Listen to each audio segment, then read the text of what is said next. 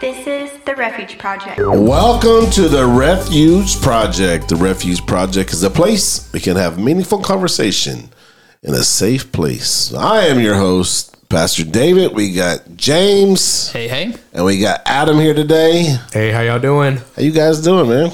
I'm doing pretty good. I can't complain. Enjoying this weather? Mm-hmm. And it's been beautiful the last few days. Man, I missed whatever the last podcast was because Yeah. I was out of town or something. I feel like I haven't done this in like a Couple months, weeks. yeah, or something. That's what it feels. It feels Man, like I tell you, it's it's weird because um, this is a good time for us. You know, I, I love doing the, the podcast and speaking uh, to you guys.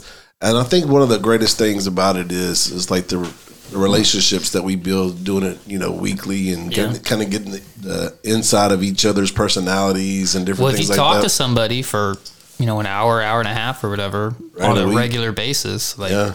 Yeah, you're gonna develop some kind of relationship. Wish I had a develop, developing relationship with Pastor Caesar. Uh, Ooh, where's the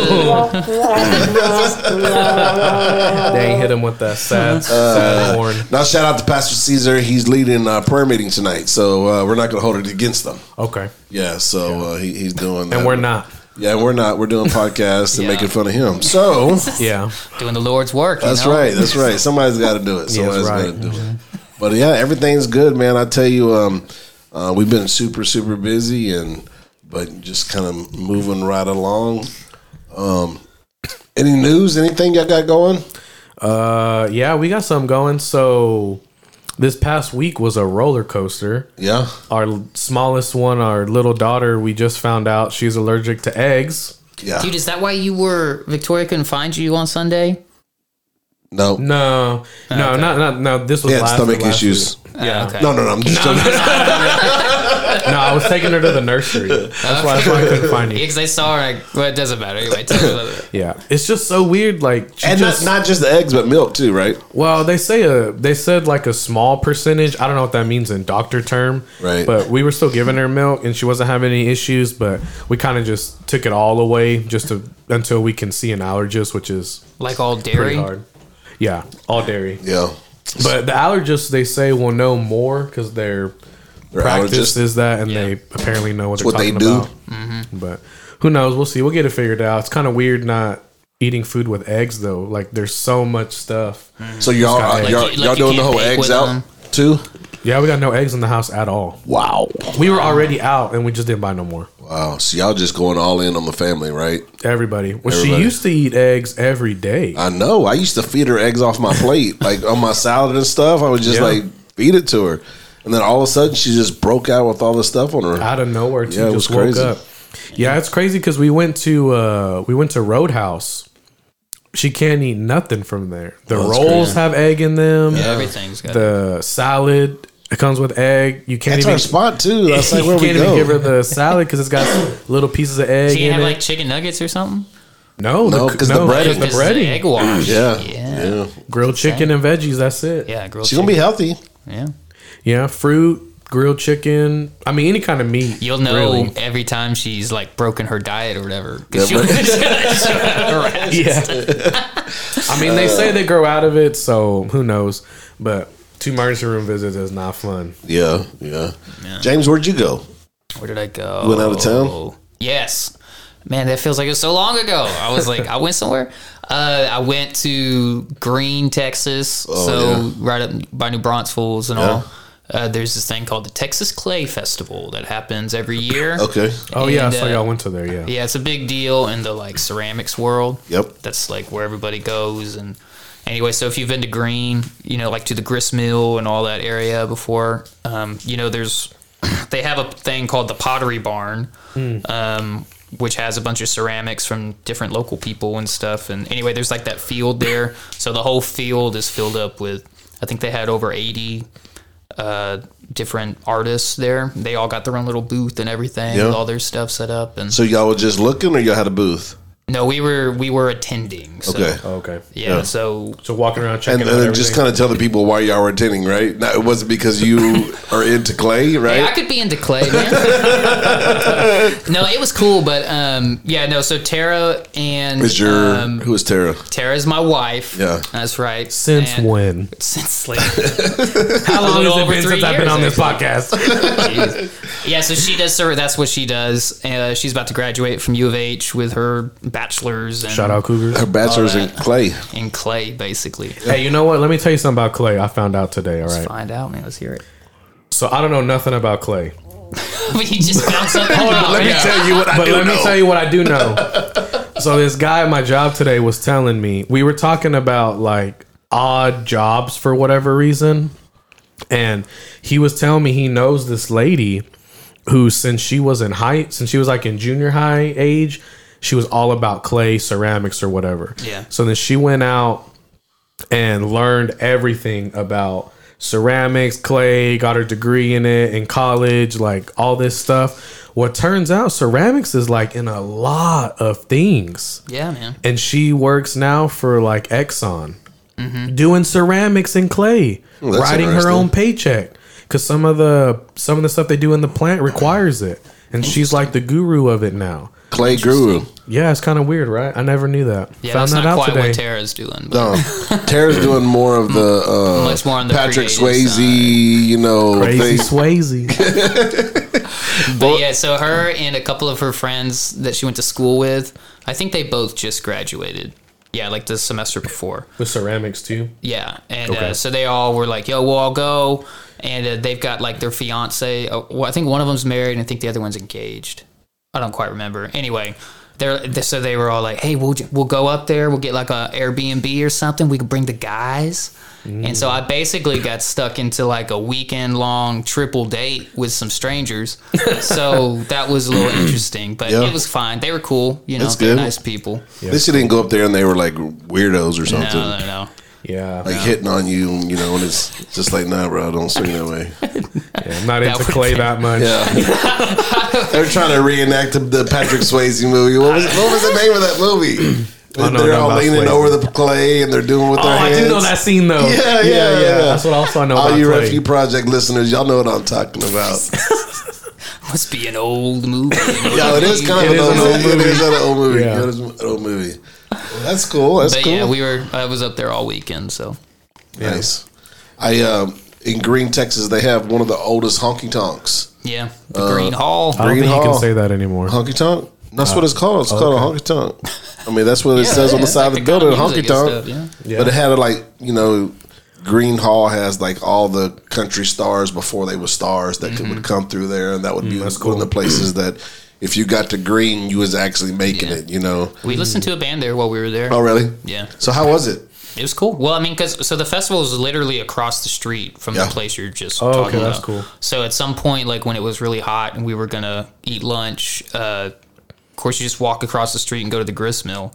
But there's like an hour or half wait or whatever it is. So Yeah, and the grist mill is cool too because you're like Yeah. Mm-hmm. up in the trees and stuff like that. Yeah. So we went, got our name on the list, and then we walked to the walked across the field to the uh, Gruene Hall, hung out there, listened to the band for like forty five minutes or whatever while we were waiting for a table. It's, So how, how did it sound in there? it's it sounds good. Yeah, because it's um like I said, it's really old. And then if you see the dance floor, man, the dance floor is like It's from like the eighteen sand, or yeah, something sanded Oh, smooth really? by cowboy boots.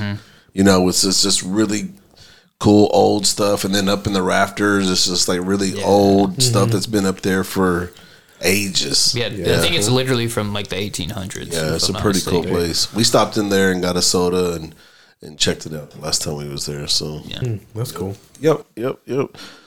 Let's jump right into Culture Corner.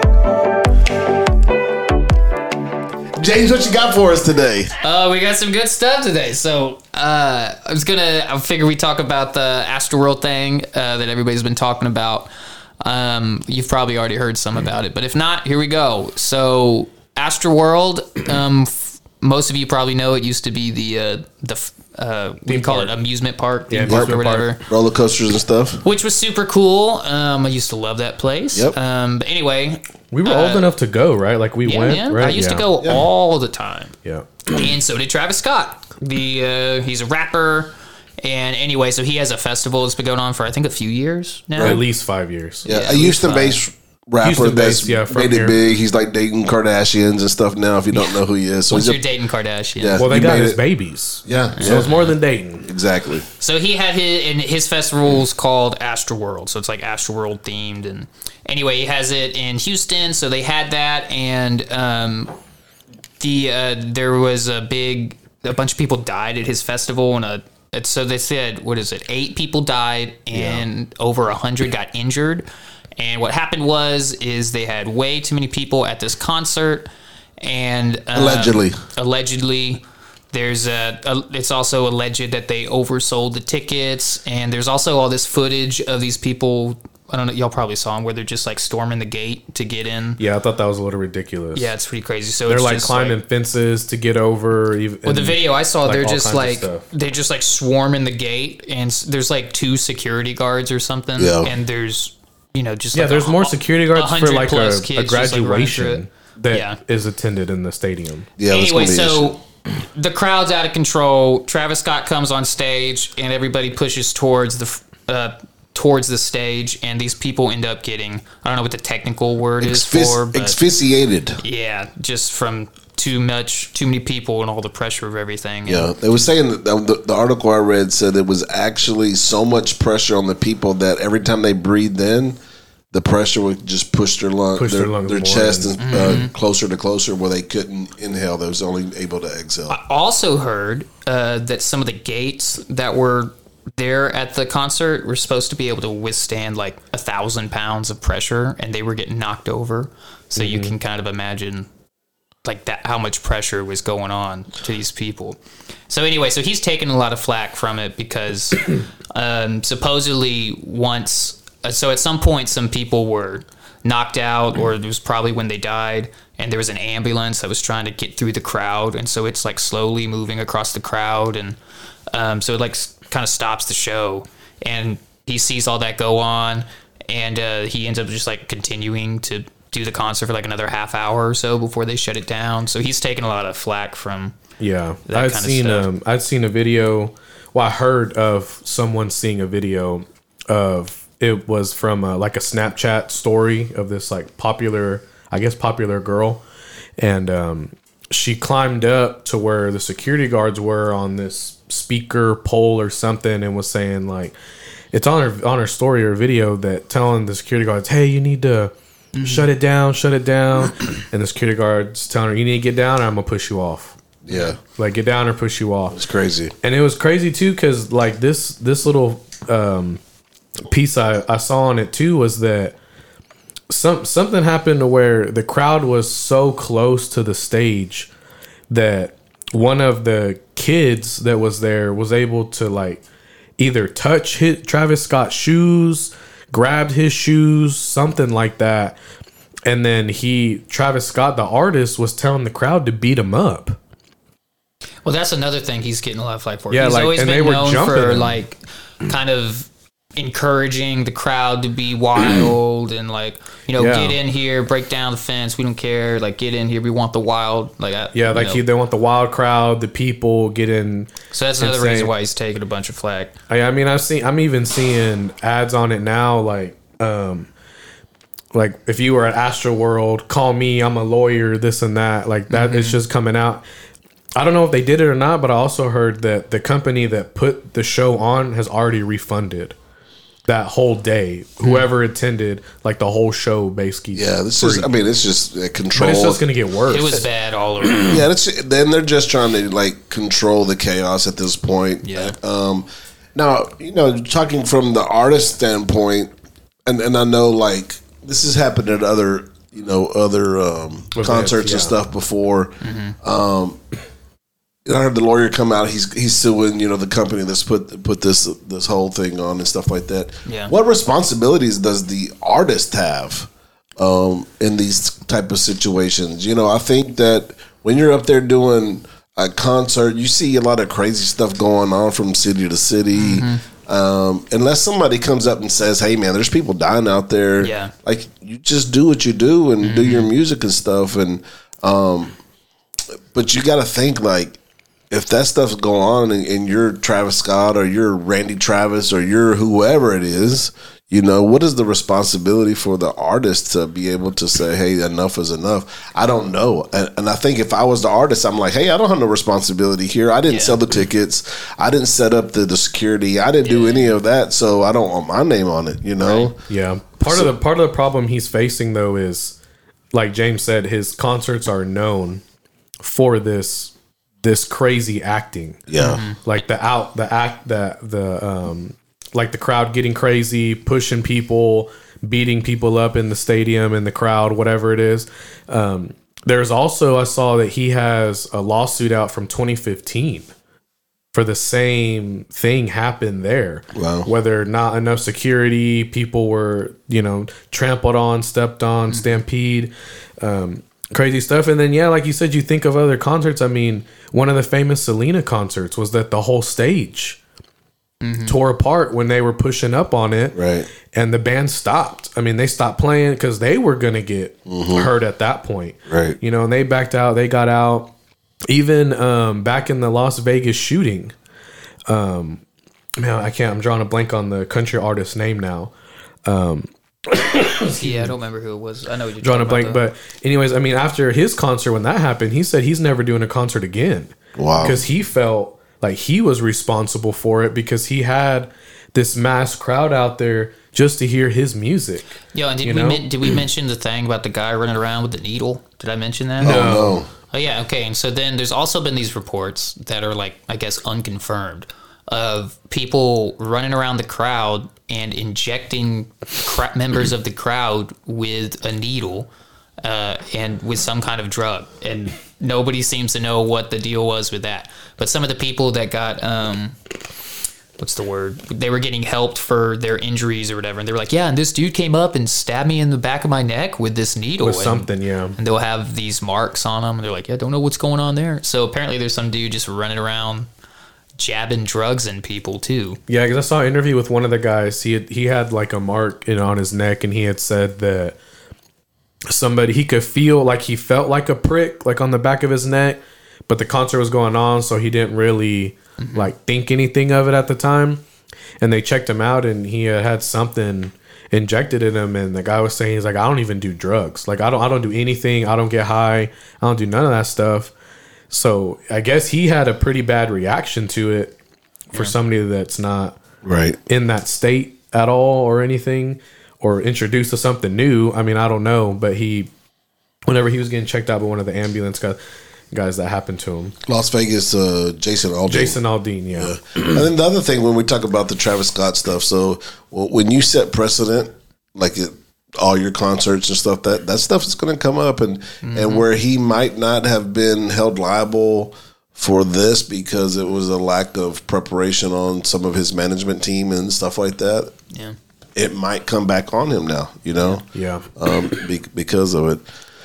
All right, I got a little bit more of an uplifting story, and um, it's kind of there's a lot of news out right now about this. It's kind of hitting the hitting the scene, but it says Marlon Marlon Maryland. Maryland. Marilyn Marilyn Nailed. Marilyn Manson uh, is a Christian now. Um, and he was recently seen at Kanye's Sunday service with Justin Bieber praying for him. Um, and so that the you know the question is, um, is he a Christian now? And he came out holding uh, with a picture of him holding the Bible, um, but he says that he's not confirming or denying it. Uh, so I think this is one of the things where he's maybe trying to walk, you know, trying to figure this thing out himself. Yeah, trying to work it Um, out. but it was it was interesting that his second studio album was called The Antichrist Superstar. Yeah. He, he, he was Yeah. known for some pretty, uh, Yeah, pretty gnarly stuff. Yeah, pretty crazy stuff. So, you know, I just I think that we're starting to see. But was isn't it his parents like his dad was a preacher or something like that, if I remember right. I don't, know, I don't know anything Um, about his backstory. And the same as Ju- Justin Bieber, his mom was re- really involved in their church when he was a kid and different things Yeah. like that. And so was uh, excuse me, uh, Katy Perry too. Katy her Perry. her family. You know, a lot of these, a lot of these people um, were anointed Mm-hmm as kids, Yeah. and they just chosen to use their abilities in a different direction than God had called them to use it. So, um, you know, thank God that God continues to pull on their heartstrings, and you think you're starting to see a lot of that stuff right now. But my thing is, and you're seeing it in politics right now too, like you see it in the housing market. You see it in um, the stock market. Well, they create this bubble, right? The, they keep pushing, pushing, pushing, pushing. The stock, the stock market goes up. And Everybody knows it can't sustain that. The housing market, everybody's buying houses at these super low rates, can't afford them, and then eventually the bubble pops, and I think that you're seeing that in politics. Like uh, the far crazy left is really pushing all this crazy stuff. It's got to pop at some point. Uh, and I think that you're starting to really see that in the secular world where stuff is really kind of pushing to some really crazy uh, levels, and it's going to pop, and then you're going to start seeing people like Kanye, Justin Bieber. If this is another one of them um, from Manson to come back around to, to to see their faith, and uh, and then when you see that happen, I think that God is trying to do something with His people right now to prepare them for the end of end of times. Yeah, Um, I think we're getting to that point, and he's trying to rally his his people. You know, like, like, all right, let's go. I'm going to pull some influential people out of the world to help lead the mass. You know, and then so they can look into him and say, okay, you know. I followed him when he was crazy and doing all the. I mean, I can remember Manson's videos. They were crazy when I was a kid. that was you a long time When ago, was- too. Yeah, that was before the crazy, crazy stuff was it's happening. normal. Yeah, so um, I think you know if if he can stay on track, you know, we all doubted it when Kanye did it. You know, you see Bieber, he's back and forth, and he's trying to figure his stuff out. And um, this is the the next the next guy. If he's the next guy up, man, and uh, and that, it's kind of interesting that you see Kanye taking the lead on these guys. Yeah. You know, kind Yeah. of pulling them in and say, "Hey, man, I know what it, I know what it is." It's not easy. Mm-hmm. People's going to judge you. All the you know, we think we think that the Christians are here to you know serve us, but at the end of the day, they're judging us. Mm-hmm. And um, so hopefully, Kanye can keep his head on straight and lead these brothers into a, a better place. yeah, because I mean, at the end of the day, all all these they're just people. Yeah, Yeah. I, thi- I mean, Travis Scott, he's just a person. yeah, no matter all these crazy people that want to go to his concert, want to touch his shoes, want to whatever it is. I mean, those people are just as lost as the one on stage leading them there. Mm-hmm. yeah. That's interesting, man. know? I, I never did. You know, I don't know a bunch of famous people, but in the Christian hip hop world, I met most of the the guys that made it big. You know, Yeah. and I was never that. I mean, I, re- I remember even going to those concerts and the young girls, the young guys were like freaking out because Lecrae walked across the room, or Yeah, you know yeah. something like that. I'm just like, I never did get it. Yeah. you know, because at the end of the day, just a man like I am, he's had a little bit more public success.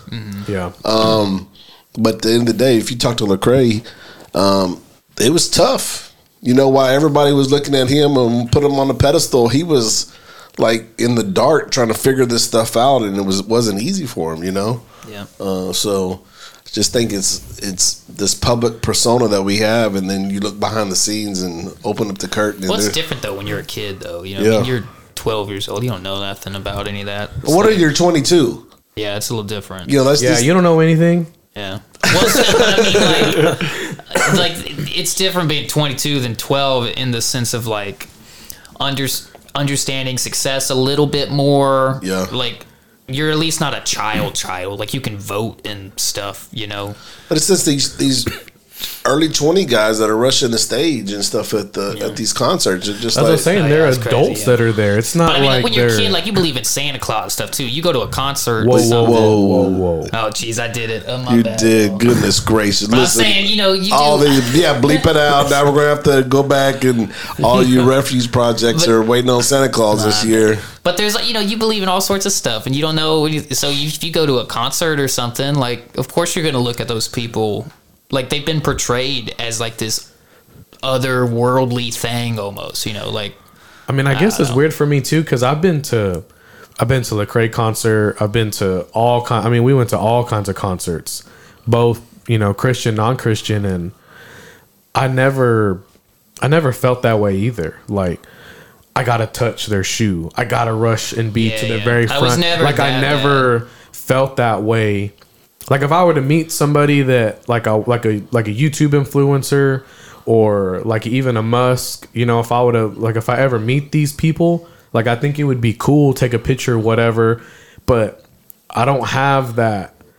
I guess it's something you have, like a weird thing, like almost blocking your judgment or clouding your thoughts Yeah. to Like, I'm not why standing why in a it a line to good do it. You know what I'm saying? Like if there's a line, I'm not doing it. yeah like why uh, okay example example like this so i remember one time we went to the astros game a few years ago and they had the game of thrones chair there i don't know nothing about game of thrones i know i know what the chair is like i've seen Yeah. it these people waited the entire baseball game mm-hmm. you know how long a baseball game is to wait in line to sit in this chair when we left the game there was still a line wrapped around Minute Maid nuts. to sit and take a picture in this chair. did they charge money for No. No. Well, that, It wasn't even the real chair. I'm sure it was like some Well, yeah. Well, none of it's the real stuff. like I should I should like step out in front of my green screen. I was I'll I'll, I'll put Dude, you they in. had that at the Rockets game back in the day when I was. I, we still have a picture somewhere. Uh, back when Steve Francis and Cuttino Mobley were like the guys on the nice, yeah. Rockets, and my dad took us to a game, and there was uh, there was some spot like that where people would line up and get a picture taken, but it was a green screen, and so they would tell you like, yeah, stand right here, and okay, scoot over a little bit, and it was uh, I think it was Cuttino Mobley. He like has his arm out or whatever, and a basketball in the other arm, and they just Photoshop you in. That's crazy. Nice. And I think we paid like five bucks for it. Yeah. Cool. I still have that photo. That's what I'm talking It's funny. about, It looks like, like- you're on the court with him. it's, so, it's so funny. That's funny. Oh man.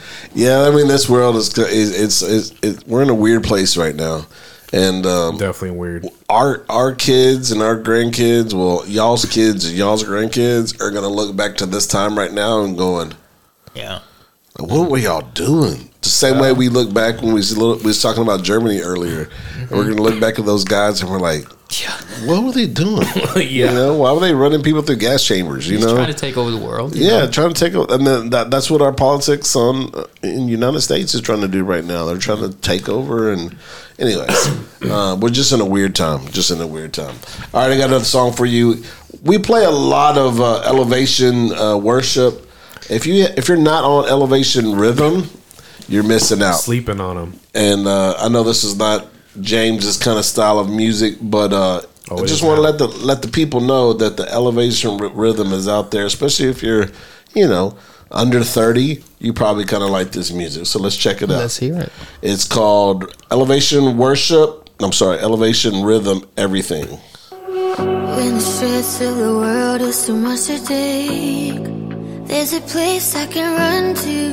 Every piece of my pride now I give away.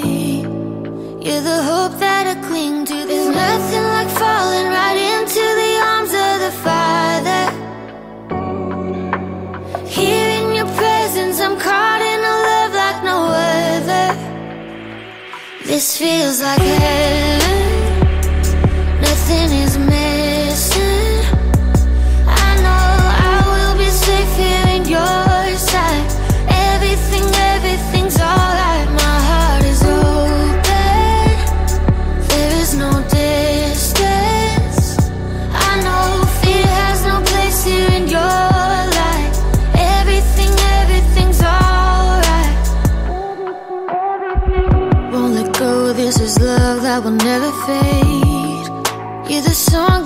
singing, holding on to the words that I heard you say. Yeah, the truth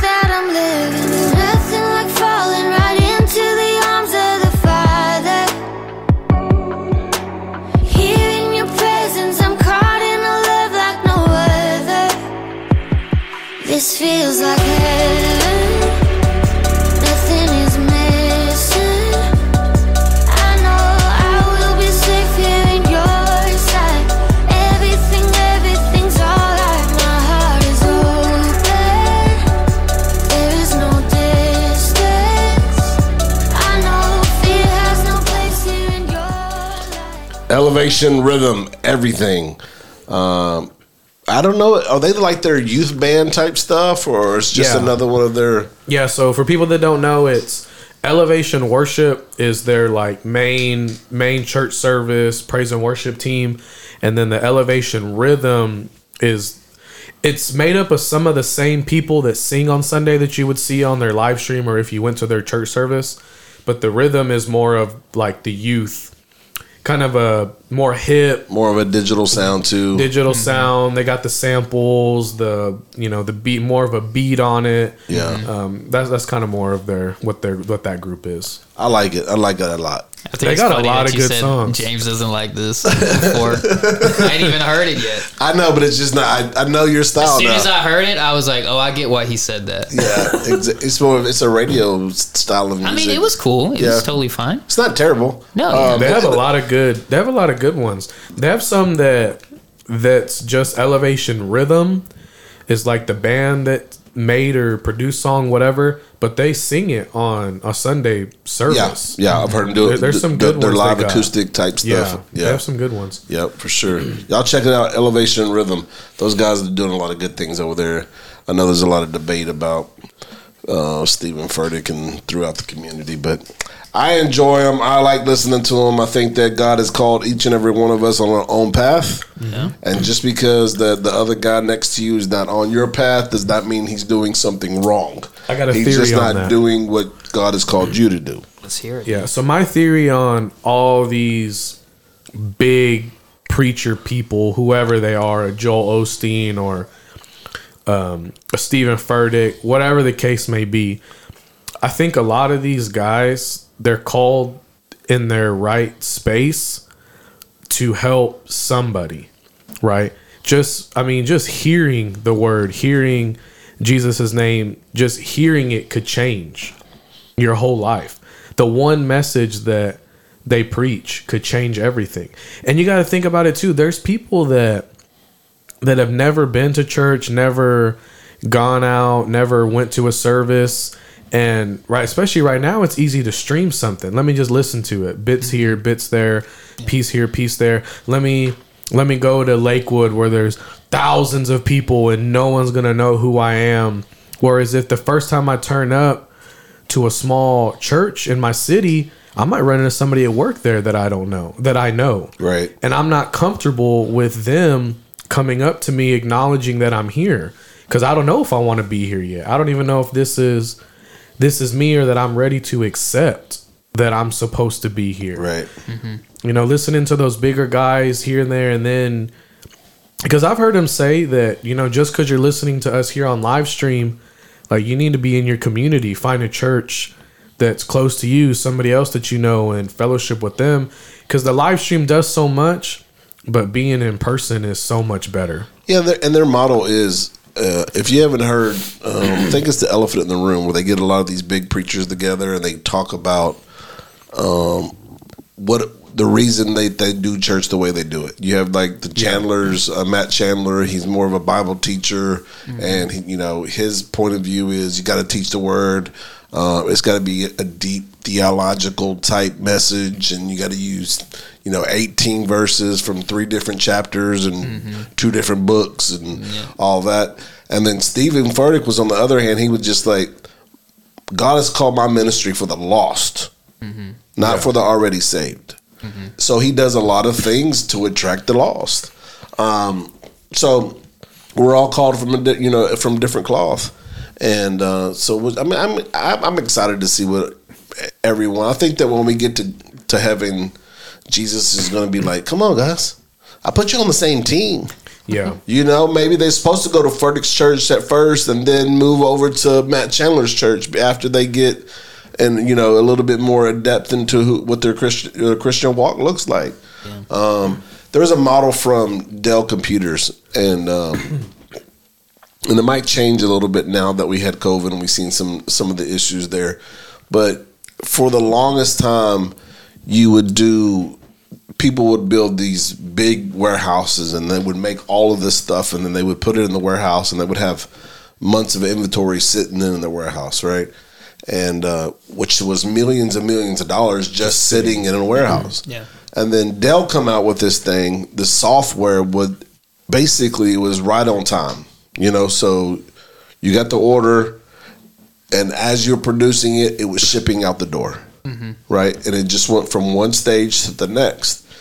Um, and so people compare that to the church, where the church had all of these people that were just sitting in the sanctuary, Mm-hmm. like, like a, a warehouse, just storing up all these people, and they've they've been going to the same Sunday school. They have, you know, it was a young adult Sunday school class when they started, mm-hmm. and now it's the same Sunday school class except it's the older people in the same Sunday school class, you mm-hmm. know, and they never moved around. They never progressed. They never did anything. So they're the same person they were when they were twenty five when they started because they never went through a process. And I was th- I was thinking about that. You know, how how would that look like in the church?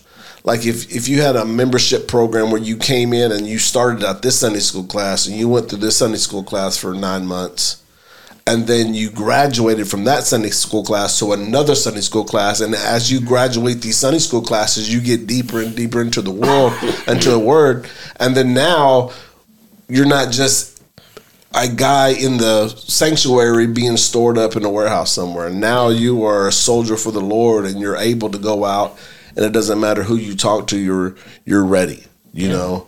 Um, so I thought it was just an interesting thought the way um, things changed. But then you see now, and, and this is really not have anything to do with uh, the Lord, but now that COVID came and then the world stopped, right? And you couldn't get anything because nobody was storing anything in the warehouse, right? Because it was always right on time. So um, it was one of those things. It's a good idea until it's not. Yeah, I It's like always a that win-lose. though, man. That's cool. I'd uh, thinking of like having instead of like Sunday school classes and stuff because like these days if uh, if you're going to like a Sunday school class or some kind of small group something, most of it's just like uh, dependent. You go to the class depending on what age you are or what. Uh, married or not. there, yeah, it's like all that Yeah, kind not- of stuff. Yeah, But- not necessarily where your walk is. yeah, I like the idea of like, yo, you got saved, you're at the newcomers class, whatever. Right. Then you do that for six months or three months, whatever it is. Then you move up to the next one, to the next one. And then you'd get people from all different walks of life that are all coming in. You know, they're all like, well, I've been saved for three months. And then you'd get people from all different walks of life. They're like, yeah, I've been saved for a couple years. And Right. And I, I think it's interesting too. the other thing I was thinking about is like, so say you you did that. So in your Sunday school class, you would have somebody your age, but then you might have somebody that was fifty five. Mm-hmm. yeah, that's what I'm saying. You know, and then their life experience, just because y'all at the same walk in the same Spiritually, spiritually, you're at the same age, you can help each other out because like now we're gonna walk through this thing together. And uh, I have experiences that you can experience, and then you can say, "Yeah, you know, I know where your son's coming from because I'm dealing with some of those same things too, and different things like that." And It's funny you say that because there's a, there's this meme that I saw was it's like one day you're 17 working at Target and you know what? 60 year old Martha she ain't that bad. And you know it's like I'm at Target working Martha's at Target working all of a sudden me and Martha are friends and we're not even the same age but we work together Yeah. and you know what Martha ain't that bad yep, Or you find out Martha's the worst, and you know why she's still working at Target. I know a few of those. uh, that's yeah I've come across some Marthas before some that's good funny. ones and some bad ones. But that reminds me too of whenever um, I don't know if you remember this, James, but a long it's a long time ago. I probably remember. I probably Whenever don't. whenever we decided to go do your grandpa's Sunday school class, the, new- yeah, yeah. newcomers, it was he was so shocked that day. Yeah, he was. There was all of us young people in his office, Yeah. and he's like, I don't remember why we did that. He's like, "What you doing here, son?" We're like, "We're here for your Sunday school class." Uh-huh. Well, y'all come on in, and he he was so excited. so excited, happy, and I don't know if it's because there wasn't a Sunday school class for us to go to. I think we because we just were got or just of- finished Sunday school or something. I, I Probably don't- I just don't got remember. out of youth. Yeah, I think we just got out of youth. There wasn't really a young adults one that fit us. I think that's what it was. There wasn't and a they class, and they just our- happened to be starting up the the newcomer. Or what is it called? The newcomers, Newcomers, class, whatever yeah. it is. Uh, and they just happened to be starting that. We're like, well, sure, we'll go do that for three months or whatever it was. Did y'all finish it? Yeah, We did That's awesome. I've never been to it. Yeah, you should go. it. It's good. Yeah. I've taught it actually one. No, no, no, it wasn't that one. He was teaching another class on. um In fact, I should do it again, dude. Yeah, Go re. Be, capture re, some be of renewed. yeah. I, th- I I taught one for him, Pastor Ron. What was it? Oh, it was the guys that were, wanted to be ministers. Yeah, look, if you're Elam listeners out there, if you've never done the newcomers class, Go do it. highly recommend to do it. Yeah, even if you've been around, for a Even long if you've been around, because I mean, just it goes it's over all, the kinds of basics. stuff. It's all the basics, like in depth enough to where you get the gist of it, um, but it's not like so in depth that you're like on one little topic for weeks and weeks and Yeah, weeks. but it's even like, it's even goes over stuff of history about our church though. yeah. it's just like if you go to Elam, you've been there. If you're planning on being there for more than like a couple weeks, like you might, you should learn a lot of that stuff. Yeah, a lot of the church good. history, and then just All right, like, I'm going. I'm going. I'm going. I'm going. this good is what class. Elam believes. This is why Elam believes it. All that kind He of answers stuff. all kinds of questions you have that you may never have known the answer to of whatever from Elam to life to the Bible to why you should believe this or not. I No, mean, he's gonna have to get that class going now. it's on the pam- it's on the brochure I saw it this Yeah. past Sunday. Yep. I was like, huh. I was thinking about that. It's like I remember taking that class. So let's get into our main topic. So I've been listening to uh, John Maxwell on leadership. If you don't know who John Maxwell is, he's probably the greatest Christian teacher on on leadership. He teaches, you know, Christians at churches. He's he goes to companies and teaches about leadership, and he has a, a book called uh, Twenty One Infutable Infutable Infutable. Infutable, Yeah. uh, laws of leadership, and um, some really really good stuff. So I was looking through those different ones as as as he was teaching, and I was going through, and I have a really good friend that is, I mean, a phenomenal leader. And uh, when Oh, I you shouldn't have. uh, and then when I was when I was going through them, I seen my buddy. You know, every move that he's ever made was based on these twenty one things. So he did it. Yeah. So he's read this book. Super smart guy. He had like you asked him. No, no, no. I, I, I don't have to. Oh, Like if you see him move, step by step. like if you see him move, you can see him move through these twenty one steps. yeah. So I want to shout out Vaughn One. You out there, bro? I see you, you dog. go, dude. I Oh, see you. Yeah. Um, but yeah, I mean, I see exactly step by step, and he's probably have all 20 of them, 21 of them memorized because he's he's brilliant. Um, so it just got me thinking about leadership. You know, um, what is the responsibility of a Christian in leadership? If we are Christians, do we have a responsibility to be leaders? Um, and if we do, who are we supposed to lead?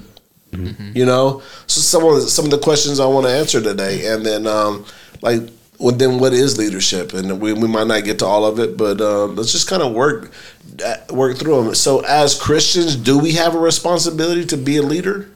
Is everybody called to be a leader? I think in some respect, some more so than others. You know, like uh, we're not all called to be the pastor, but maybe you're called to lead the Sunday school class, or maybe you're not called to lead the Sunday school class, but you got to lead the kids in the nursery or whatever. You know, I think there's, I think we're all supposed to lead in some form. Maybe you're just supposed to lead your household. You know, maybe you're the parent. You just got to make sure your kids and your spouse are on point and all. I don't. Yeah, I agree with that. I think I don't think everybody is so I think everybody can be a leader whether it's good or bad cuz it doesn't matter. You're leading some way, mm-hmm. good or bad. I think we're all called to be leaders maybe at some point in our life whether it's at work, church, uh, teaching a class. I mean, that's something you got to work out and find out for yourself. You know what leadership or leader role you're supposed to take, and I think not everybody's meant to be a leader forever. So, are we born leaders? Are we all born leaders? What do you mean by born leader? I think so. Like born with all the skills to be a No, leader? Because when you look at not. somebody, even when they're like you, you go into like the toddler class and there's one dude in there that he's Mm-hmm. running things, you know, and all the little kids are following him, you can say that's a future leader, you know, and then you have other people that are following. And I know we, we need all types of people and all types of Mm-hmm. you know in every area of the world, um, but some people you just know are born leaders. Yeah, yeah. There's for sure. I think there's definitely some people that are just born with it naturally. It's just I think it's a gift given. What they decide to do with that gift is going to be between them and God at the end. I think some people can definitely learn how to be a leader. That's why they have all these classes on how to be a leader, what to do if you know, you've seen the flow charts. This happens, do I do this one or do I do this one? And then at some point it's going to end and you got to make the decision for yourself if it's off the chart. Yeah, Yeah. I think it's, it's interesting because, like- like I said, I've been I've been studying this because I want to be the best leader in my business and in church, right? So, and a lot of times they're not the same. Yeah. Um, I, John Maxwell said that if you're leading and nobody's following you, you're just taking a, s- the easy stroll through the park. You know. um, so I think that as as a leader, um, we have to be somebody that can be followed. You Yeah. know, you have to be, you have to have certain skills. Uh, you have to be likable. You have to be selfless. You know, um, there's a, some this is to be a good leader, right? To Yeah, be a yeah. good leader for There's people lot to, to, bad- to- There's a lot of bad ones that don't do none of that. They're still they're, leading. They're still leading. But are, are they leading? Because I think a lot of times. So I had a boss one time that he was he was the leader of the company, but he wasn't leading. it was the Yeah. secretary. You know, there was a, there was a difference. Yeah. People did what he said, but he wasn't leading them. Yeah. Yeah. You know, he was ruling by iron fist. He wasn't being a leader. He was leading by fear, not. Yeah, and I think that's a difference. I, I think that you can have power, but not be a leader.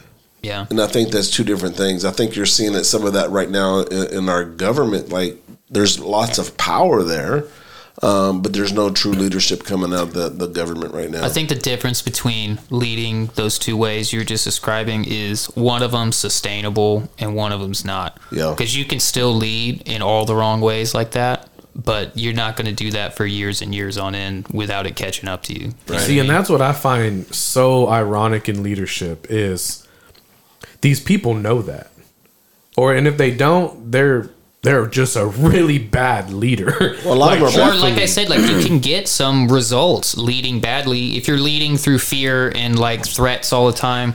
Like Yeah. you can get some results from Yeah. that. No, So you it's can, gonna- but it's not going to last forever. yeah, that's what I'm saying. It's not sustainable. You're going to have the turnover. You're going to have the leadership changing But all I'm the saying time. since you got those results, it's a lot easier for you to be like, well, it worked. I'll do it again. Yeah, but that's what I'm saying. It it will work and it will go so far, but you're still gonna have the other problems that fall with it. You're gonna have the turnover. No matter what business organization you run, it's you still have to have people to help you. You can't do it on your own, yeah. and you're either gonna have to be training again, whether that's training people in the faith to be those leaders, or on the business side, training those people to lead your business the way you want them to lead it. The vision you had for your business when you started it. It's it, you're going to either keep the same people that are going to stay with you because you are that good leader, or you're not. And I've worked in many of both situations before. Mm-hmm. Yeah. Yeah. I think that when we talk about leaders, that we have to look at the Bible, right? So when we look at the mm-hmm. Bible, we look at um, Jesus. Yeah. And so how does Jesus lead? Lead. Well, the Bible tells us it's basically servanthood, mm-hmm. right? So he leads. He came. Jesus became a human. Yeah.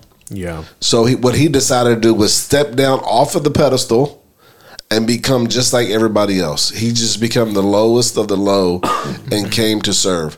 I think if you're going to be a good leadership, you have to start by serving people. Right? 100%. You you have you hear these people that are um, that say, "Oh, it's lonely at the top." Right? Don't be at the top. it's hard to be at the top. Somebody has to be at the top, though, right? And the thing about the, the the top is when you see when John Maxwell was talking about it, he was saying, just imagine um, a triangle. And then everybody's at the bottom, and then as you grow to be a leader, you move towards the top. Well, when you get towards the top, It's less people. less people, there's less options, there's less room for mistakes. Yeah. So that's where you hear that whole what it gets lonely at the top. yeah. Um, but if you're a good leader, you're not at the top by yourself, right? That it's not you at the top and everybody else at the bottom. It's everybody. People grow with you. People are wanting to follow you. They follow you to the top. That way, you're, there's not a, a place of loneliness where we find out through a lot of these things that we report in Culture Corner that you get to the top, then you begin to isolate because it's lonely. Then you feel like okay that that you're here, so now you have to protect yourself, and then now you're protecting yourself. You're isolating from other people, and then the great fall comes, right? And then you fall off the top of the uh, um, the pyramid. That's how I being I've been a, a leader in different roles, whether it's church, business, both sides. I mean, I've done all kinds of leadership classes, courses, I mean, all of it. In school still, project management, I mean, all of it. And for me, that's how I if I become a leader again, right now I'm not. I'm at the bottom.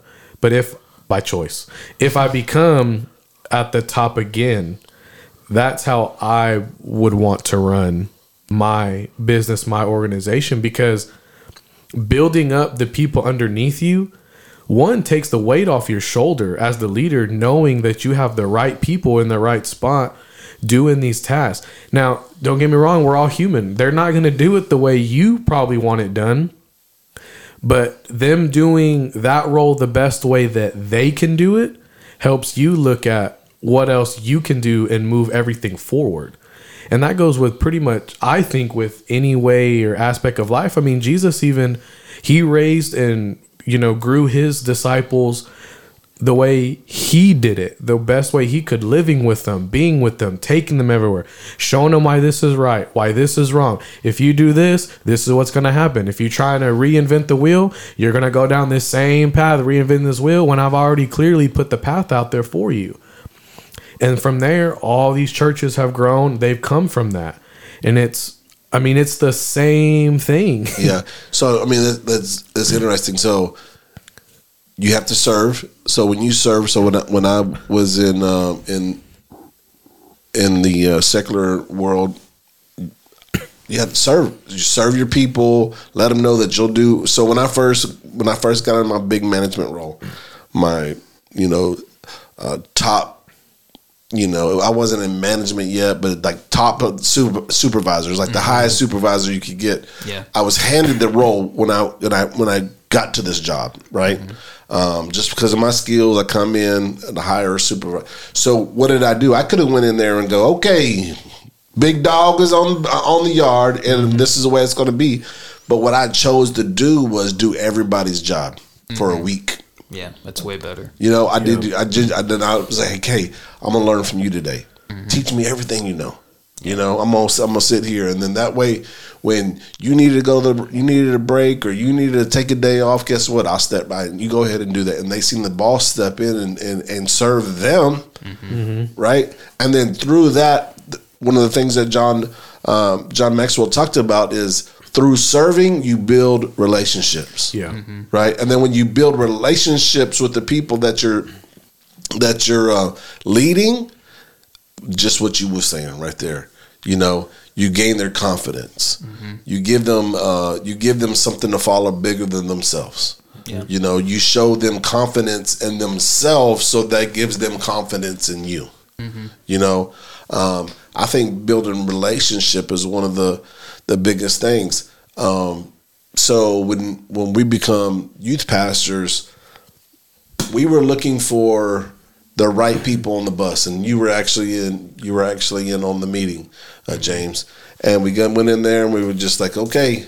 I know some of y'all have been through this, and y'all ready to get off the bus, so we're gonna slow the bus down, and we're gonna let some people off. You don't have to, but if you want to and you're ready, This is your time, and then we're going to bring some people on the bus. And James was he was ready to move on and do some different things, and he was able to do that. But we let some people on the bus, and um, the the Quayars, you know, Carissa and Steve, um, didn't know wh- who they were, but we were looking around the sanctuary and we're just like, whoever they are, they're a good looking couple, they're young, they got young kids. Let's find out who they are, you know. So we're just like, hey, you know, didn't realize that they had been out of church for a while and they were coming back and they needed to be plugged in somewhere, right? So we started building relationship with them. And, you know, and then now we're, you know, long friends, been friends for 10 plus years. Um, but at the time I didn't know, but whilst we were building relationships with them, they were building their relationship with God. And now when we look back, they were just like, because of the the conversation that we had that first day and the relationships that we've built, we want we wanted to leave so many times. The, the enemy will come in and try to break us up and s- get us out of church, but because of the relationships that we we continued to follow your lead.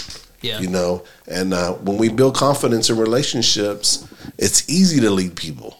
Yeah. You know, it really is easy to lead people because they're going to go, let's go. Wherever you're going, we're going with you. You know, we got your back. We're to follow. Yeah, I've been been on both those trains, buses, whatever you want to call them. it's definitely easy when everybody's on your side, and and even something I've learned from my all my schooling and you know trainings and whatnot. There's only a hundred percent, right? There's only a hundred. It can't go past a hundred, and there's 90% that you're working towards. You got the top at the 10, the top 10%. No matter what you do, they're going to be with you ride or die through it all, or they're going to leave. But there's always going to be that top 10%. There's going to be that bottom 10% that's going to try everything in their power to make sure you fail, no matter what. You're going to always have those people on there. They're always going to be on the bus. Ones will get off, new ones will come on. There's nothing you can do to sway or get these people to go with you in the right direction. And those are going to be your bumps the whole way there. Then you have the middle 80% that are going to either go with the top 10 or the bottom 10. And that's and that's how a lot of statistics have shown in business and in organizations that that's the number you're fighting for is 90. Right. You can deal with the bottom 10 all day long. Try, try, try. I mean, just acknowledging the simple, the little things. They're going to stay or they're going to move on, but it's that top. Because if you can't move that 90, you're not going to move any of it. Yeah, and, and, and we've talked about that in, a lot of business meetings where the effort to get the last ten percent is not worth the effort. Yeah, it's not. Like you score 90 is way you bigger score the than ninety, put hundred percent in the ninety, you're going to get a whole lot farther than putting hundred percent in the hundred percent. So. Um, I think it's interesting when, when Jesus was talking about relationships, it was more important to him uh, than than religion. It was more important to him than tradition, than um, you know all these things. Just thinking about the Sabbath when he was healing people on the Sabbath, the relationship that he was building right then was way more important than the traditions of of, of what was going on right Yeah. there. And I and I think that when when you having an importance on relationships as a leader, people know that. They know that hey, you're not there because I need you there because I need somebody to scrub the toilets. I need somebody to make some phone calls. I need somebody to run to Sam's to pick up the food. I need somebody. No, it's a relationship there because it turns in from I need to let me serve you, right? So it's, it's super important.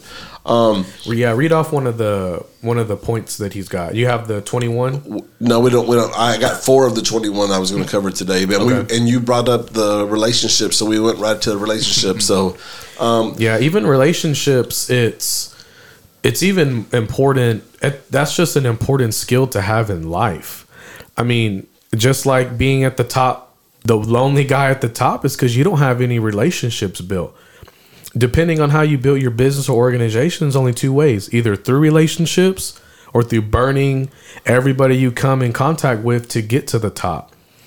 I mean, even coming around right now with the holidays, it's I'm I'm very blessed and fortunate that my family meets together. Yeah. There's like 30 of us. Yeah. At, at when we get together. You guys are even bigger. and him, yeah, James uh-huh. is pretty big too, his side. Yeah, we got a lot. They got a lot of people and and that tells you that the relationship with our family is strong. Yeah, and I you- think you servant ser- being a being a servant and relationship goes hand in hand, right? For sure. I heard somebody talking about having a basement uh, ministry, and basically that was like Jesus taking the water from the basin and washing feet. You know, he was serving his people. He was building a relationship. You don't you don't wash strangers' feet. You know what I'm saying? It's, it's one of those like people that you built relationships before, and you're like, hey, Yeah. let, let me tell you how much I love you. And those days, washing the feet was a, a way to really express the meaning of the relationship. So, yeah. That's um, good. uh, one of the other ones were priority. Um, the priorities that we make in uh, becoming a leader. Jesus on, on the Jesus uh, when he was teaching um, no, on the Sermon of the Mount, he was really trying to get over to those people of hey, listen to what God is doing today. You know, we get so busy as as people that we're like we're either fretting over what happened yesterday and trying to repair those things, or we're planning for tomorrow. Mm-hmm. And we're not living in the present. And then when we don't live in the present, we're not leading the people around us because they don't they don't know unless you're casting a good vision, they're not there for tomorrow. They're help they're there to help you lead today right? And we're in to a place in in the world right now that we're so busy, and we're not focused on what God is doing today. Um, we used to take trips, and Pastor Mark would tell us, just see what God's doing while we're here. Just just be ready to see it. Just be ready to understand what God's doing instead of getting so caught up in ministering to the young adults or ministering to the youth or ministering to whoever it is that we forget to stop and just see what God's doing. You know, I think it would have been real easy for. Uh, was you in the second service Sunday? I was in like half of the second service. Okay, he, was, he was playing drums, so he was Yeah, I at was least for the there. worship part. Okay, yeah. So you was there for that part of it. Yeah. Like it would have been real easy for us just to think like, okay, the next part of the service is the most important part of the service, so let's just keep moving. Mm-hmm. Yeah. Other than I stopped for just a second and said, Okay, God, what what are you doing right now? Mm-hmm. And he said, There's been a lot of people that haven't felt my fire in a long time and felt my breath c- uh, come upon them. And then it would have been easy for a pastor to go on, ooh, man. it's like, it's time for us to go ahead and shut this thing down. I got, you know, I'm only going to have 20 minutes to preach as it is. But he understood the priority, right? He understood the priority of the people and he leaned over to me and he confirmed what God was telling me. And we was able to have priority on what God wanted to do instead of what our programs were constantly doing. And we had an amazing service Yeah. you know i mean demons was casted out and um, there was some pretty uh, exciting things that went on. Yeah. uh, but we have to have that priority in, in different things and and not always worrying about repairing or preparing. Yeah. you know? Um, what do you think about priorities? I mean i, I know a lot of a lot of we get them we mix, mixed up sometimes. Y'all look at me, so I guess my Go ahead. priorities and leadership. What's the, read the bullet point again?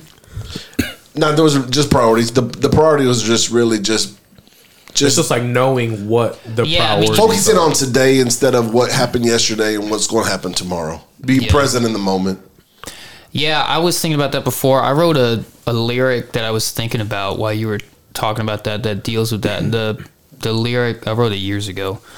Uh, it was uh, you'll never make it to the future and you can't run from your past. You'll never make it far from here now, so you better make it last. that's good And uh, I was just thinking of that while you were talking about priorities. Yeah. This uh, John Maxwell says this: the secret to our success is determined by our daily agenda. Yeah. Yeah, that goes a lot with what my job is. So I, I work in IT for those that don't know, and that's that's like IT 101 is what's the priority. people's emails working. Okay, that priority's checked off. People uh, phones are working. I mean, there's all these things that a lot of people don't even think about, but it's that's our day to day stuff. And you know, thinking of priorities with leadership too is you have to know for one experience comes is a is a great benefit in leadership because when something happens whether it's in a ministry or something that pops up while you're doing your day-to-day stuff at that point it's okay what are my priorities when this hurdle comes up right? Is it my customers? Is it my people? Like at church the ac went out. What's going to be my priority? Uh, people are going to be hot especially in texas. Hot complaining. Do we do we light candles? Do we not light candles? Is that going to make it hotter just the little things of what what what's going to keep it going what's going to not what are all these outside things going to not hinder what we got going on right now and today I mean, even whenever whenever I worked at um worked at Chick Fil A a long time with James. I mean, that's chicken. You ain't got the chicken, you ain't got nothing. That's what they're mm-hmm. coming for. They're coming for the chicken. Yeah. Mm-hmm. Which And happens So when the truck happens comes, sometimes. when the truck comes in, you're like, "Oh no, we didn't get what we needed." You James, know? he was That the was guy that job, did that. That was his job. I mean, it's had to go find it at different stores. you got to go Yeah. find it. I The mean, priorities, it's right? The priority. It's about the priorities.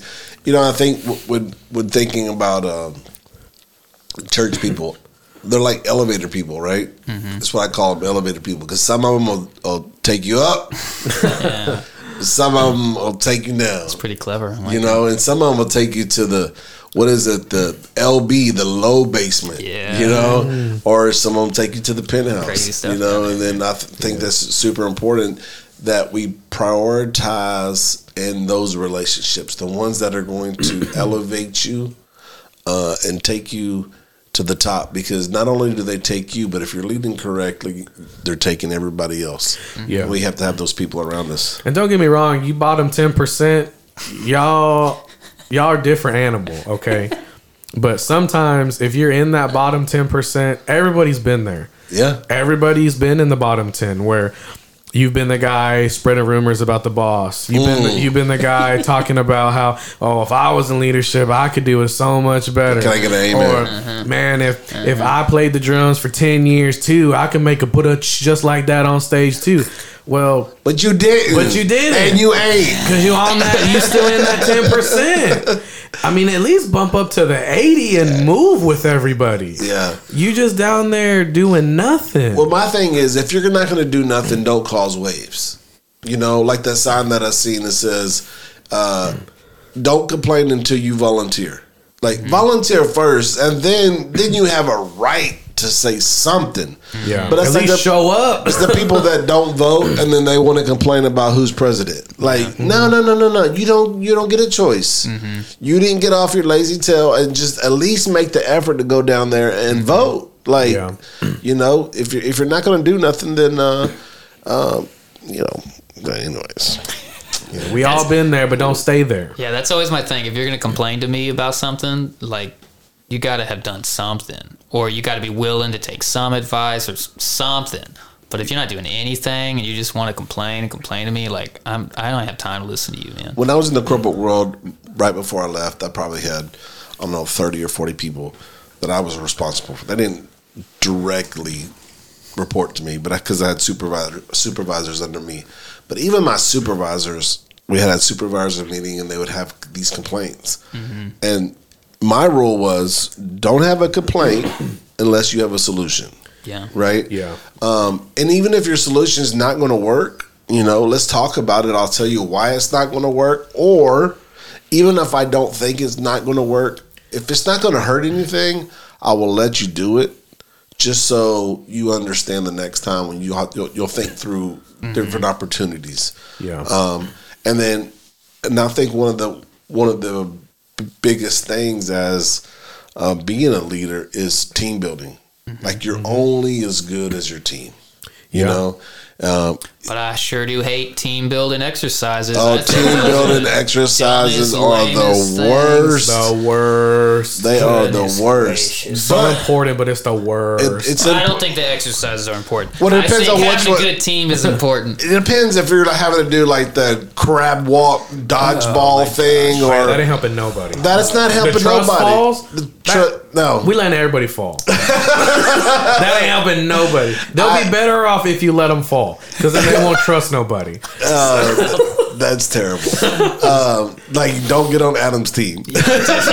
Hey, my team only wins. Okay, only wins. Just nobody trust Yeah, anybody. your team doesn't trust anybody. No, my team They're only all wins. ball hogs. Just No, we win. nobody sets a pick for anybody. only, Only winning. Right. So if we're selfless, you know, we come to serve and we have our priorities right and we build relationship, um, we have to put put together a great team, you know. Uh, I think the the most important thing is having those people around you that no matter what are going to be there. You know, and I know we give Chevo a lot of a lot of junk sometimes, we mess with them and all that. But let me tell you, Chevo, Chevo's a man. He's, Yeah, that boy it doesn't Chubbo. matter. You call him, Mm-hmm. yes, sir. I'll be there. You know, you need something, okay. We get where's the butt? Claps for Chevo. Shout out- shout out Chevo. Yeah, shout out Trevor. Um, and Even us too. He's always checking up on us. I know he loves like, you hey, guys. hey, I didn't see y'all. Uh, everything okay? Everything good? Yeah. Uh, we're just in the emergency room, but it's all good. He's like freaking out. Why didn't you call me? Why didn't you text me? yeah, We're he like, loves people, man. And uh, He's and- good. and he's you, the guy you want in your corner. Yeah, for you want Yeah, guys like that in your corner. But You y'all ha- can't have him because we got him. We got him. Good like, Joan yeah. Chevo. He always like threatens to leave the church and go somewhere else. He's like, but I'll take my, I'll take Julie and I'll leave. We're like, okay, you can leave, but you have to leave Ju- Julie. no, but we we give Chevo, but you got to have those people on your team, man. So there's a good thing because we're talking about leadership. So he's a good, he's a great example of somebody who will, you know, he's he's there to get the job done. Whatever you need to do, he's going to do it. Would you say he's a leader? Um, yeah, he's a. I think he's a leader. And what, what's the difference between that kind of leader and the guy who's like asking him to do stuff?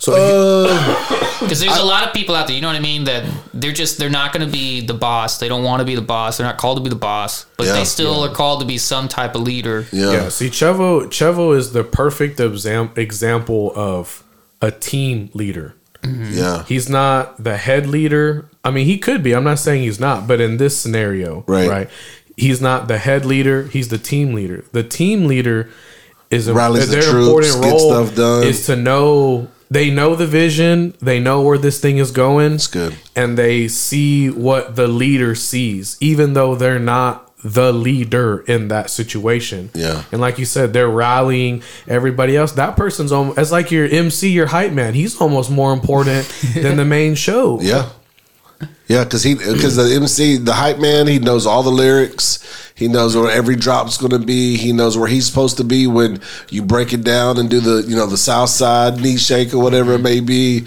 Um, so I mean, I had uh, I had Arnold, and it was amazing. Uh, Arnold was amazing. He was he, uh, he was my right hand guy, and it was one of those things that would be like, "Dang man, I am so thirsty," and then I would like bump into somebody, and then Arnold would be there with the bottle of water. Yep. You're just like, Yeah. that was crazy, you know. Or I would just be trying to wipe my face, and you see him walking up with some some napkins. Um, all those different things, and you you need every you need all those people. And You know who's also a perfect example of this? Is my wife. yep, Ew, we're clapping. yep. Shout out to Victoria. She Victoria. is the perfect that and she knows it too. Like she knows that's her role. And Right. there's nothing wrong with that. She knows that she's she's like I'd be the best I'd be the best secretary mm-hmm. and I'm the person you would want as your secretary. Yeah. Yeah. And and people think about it like the secretary, why don't you want to be the boss? People don't know this if you've never been in leadership. The secretary is the boss. Yep. If, if you the secretary, boss of secretary is mad at you, everybody's mad. That's the person Yeah. you don't want mad at you. Well, I always told Pastor I want to be the best second second uh, guy on command that I could be. You Yeah. know, I, I'm not trying to here to take your job. I'm trying to make your job easier. I'm trying to uh, lift you up. I'm trying to whatever I can do to make you shine. That's what my job is. See, all this sounds like being uh, like being an armor bearer back Yep. in Yeah. like bi- biblical stuff. And I think we all have times. I think we're called to different roles at different times in our life. Where sometimes you are supposed to be the king who's like making the shots. Sometimes you just need to be an infantryman. Sometimes you need to be the armor bearer who's just doing all the dirty work and making sure the king's got everything he needs. You know? Yep. Or the caddy for the golf golfer. Yeah, man. Just Know- like knows Dale. what you need Like- for all the shots. Knows what mm-hmm. club to pull out. You don't even have to ask. He's got the club out ready. All right, this what Right. you're gonna He knows from this tree to that hole is X amount. But it was just like we were talking about with Dell Dell computers, right? Mm-hmm. Yeah. You know, every step of the way is something that you're learning from and you're graduating to and knowing more. I mean, um, we look at David, King David, right? Mm-hmm. He was called when he was just a youngster. Mm-hmm. He was called to be the king, but he wasn't in the kingdom yet Yeah. Yeah. you know? But he had to go through things. He had to he had to kill animals. He had to you know hide in the cave from the other king and and, and and chop off the the corner of the robe and all of those things. And eventually he was prepared to be the king. Yeah. when we're called we're not all always prepared. So we have to do the work you know? We have to do the work. So um but just get back to team building a little bit we that, that was some good stuff That was free. that yeah, all that was free. Um, when we talk about team building, I have a buddy of mine, Trey Nine, and um Trey will he'll take anybody, you know. And you look at Trey's team, you'll be just like, man, I feel sorry for Trey, you know, because That's messed up. Because at some points he don't he has everybody that nobody else wanted on the team. You got the misfit team. He got the misfit, but guess what? Them guys work. Mm-hmm. Yeah. They work for Trey. And as everybody else got the guy with the nice J's on and, and they got the newest outfits, these dudes are over there get doing work. And Trey's ministry is just continue to soar and do different things that nobody ever thought that, you know, that type of ministry could do. It's just because he put the right yeah. team around him. We look at the disciples. They a bunch of misfits mm-hmm. you know? Like we look at jesus and be like jesus why did you pick those guys? You know? Mm-hmm. And i would just say i would just say why would jesus pick you you know what i'm saying? Why would he pick me you know? Because god sees past all of that you know? Um, we see past a lot of especially as leaders you see the potential in people right? So you pick them on your team because you see their potential not who they are right now right? That was my favorite my favorite thing about being a leader was finding I truthfully I find joy in helping people get to that next step. Yeah, me too. helping them get to that next level. That there's nothing that makes me happier than seeing people other people I mean, I can accomplish my own stuff. Like I'm I'm well enough to where I know I can do my own stuff, right? But seeing other people get to there when they didn't think they could, they didn't think they were going to make it. self-esteem issues all this Self-esteem, yeah what, what I mean, whatever it is, and them getting to that that next step that they never saw that they could. I find joy in helping people get there. Yeah, I had one of one of my mentors when I first started at uh, at this company I was with. He um, I come in and he had just got the you know the the low management job. You know, he just stepped into the the the kind the room. You know, with the with the big dogs, and uh, and I had just came in at the very high, you know, um, supervisor job, and he said, wait, we started about four or five months go by, and he was just like, okay, you know, he could see what I what I was capable of, and uh, I didn't come in with one of those resumes that w- I had the college background and all that, but when when I got there, I had the skills, Yeah. and um, he was just like, okay, we're gonna go, we're gonna do this thing together, you know, and and everything that he learned, he was teaching me Mm-hmm. Yeah, whatever he learned in the past, he taught me. Whatever, er, and then as he like graduated, I graduated, and as he was learning, he was teaching me.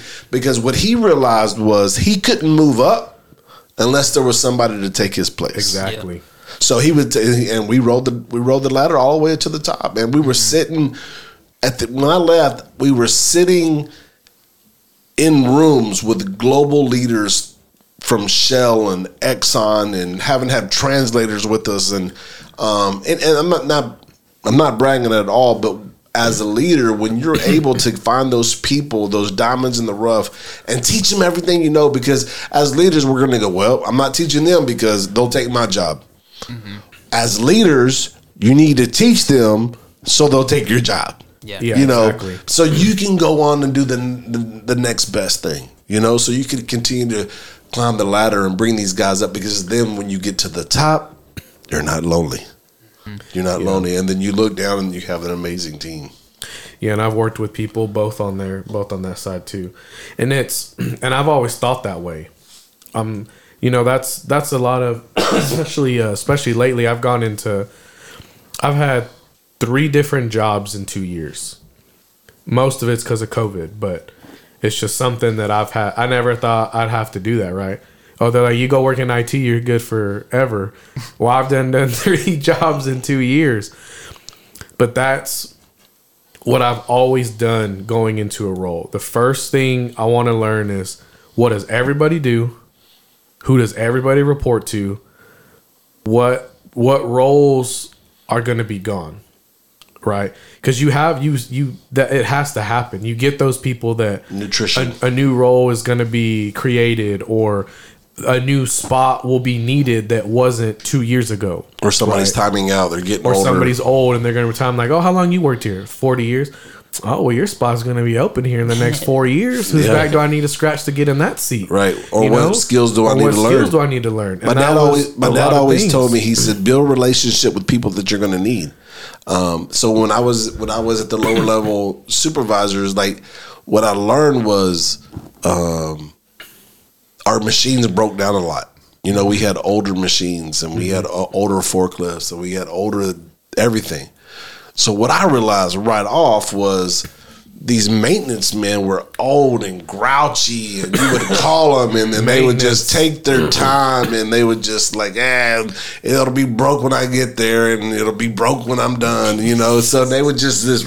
So what I was just like, okay, so I know who I need to build build relationships with, right? 100% maintenance. You gotta have them on your side. Oh, yeah. because they make and break so much stuff. Just like it worked so recently, the AC wasn't working. That's already a problem for everybody, right? Especially you and your Especially mama. in Texas. All right, that's a problem. So we're like, man, who's the? There's you know so many different maintenance guys, and we're like, oh, we're like, hey, what's Sonny doing?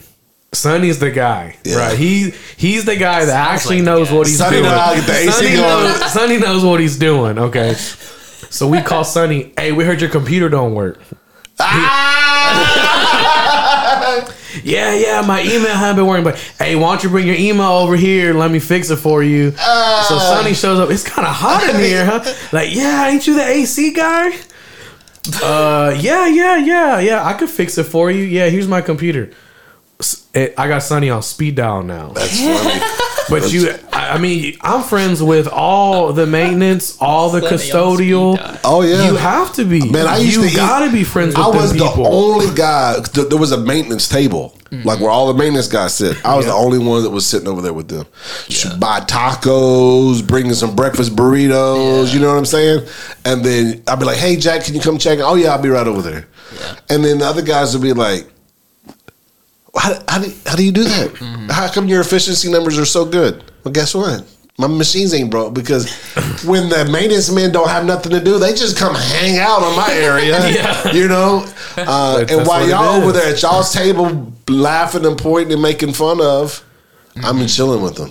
You For know? me and my job, it's the bussers and the hostess. Yeah. There you go. All the other servers are always complaining. Oh, I can't believe they sat me like this. It's stupid. How come they don't ever clean my tables? It takes forever. I got to bust my own table. And all all you got to do in my job is just not be a jerk and not complain about it. Yeah, thank you. That's it. If you Say just- thank you, build yeah, I appreciate relationships, it. Yeah. That's it. All you do, just be a normal help them person. every once in a while. Because when, yeah, of course, you. I mean, everybody's It's supposed really to be, not that hard. Everybody's You mean be be, helping you mean be a servant, have priorities, build relationships, and have a great team around you? That's it. You mean be like it. Jesus? Yeah, be like Jesus. Oh man, It's true. It ain't that hard. Everybody Yeah. likes a taco, and and everybody likes to be told thank you. Yeah. Honestly, though, to, I think the key, well, one of the keys to all this leadership stuff is just being humble. Because if you're being humble, like like I said in my situation, I'm not going to complain about them because most of those people are complaining, they're acting as if these people are beneath them mm-hmm. and all. Like, I don't care. I'll go over there and clean my own table. They're busy. There's only one dude. We're short tonight. Whatever. I'll make it happen, and I won't complain about it. But if you're humble, you're going to do all these things, and it's not going to be a problem. You're going to be okay being the armor bearer from time to time. You're going to be okay building relationships with the guys at the quote at the bottom. Right. You know, you're not going to think you're too good for any of that stuff, but all that stuff's what's going to help make you be the leader that you need to be. Awesome. that's good. Awesome. All right, guys. Well, thanks for stopping by, man. It was good talking about leadership. And when I look at you guys, I mean, I, I see leaders in our church and, and in your families and stuff like that. So it's awesome to hang out with y'all and talk about it. So, all right. Well, I guess we'll see you next week. Serve somebody. And we love you. This is the Refuge Project.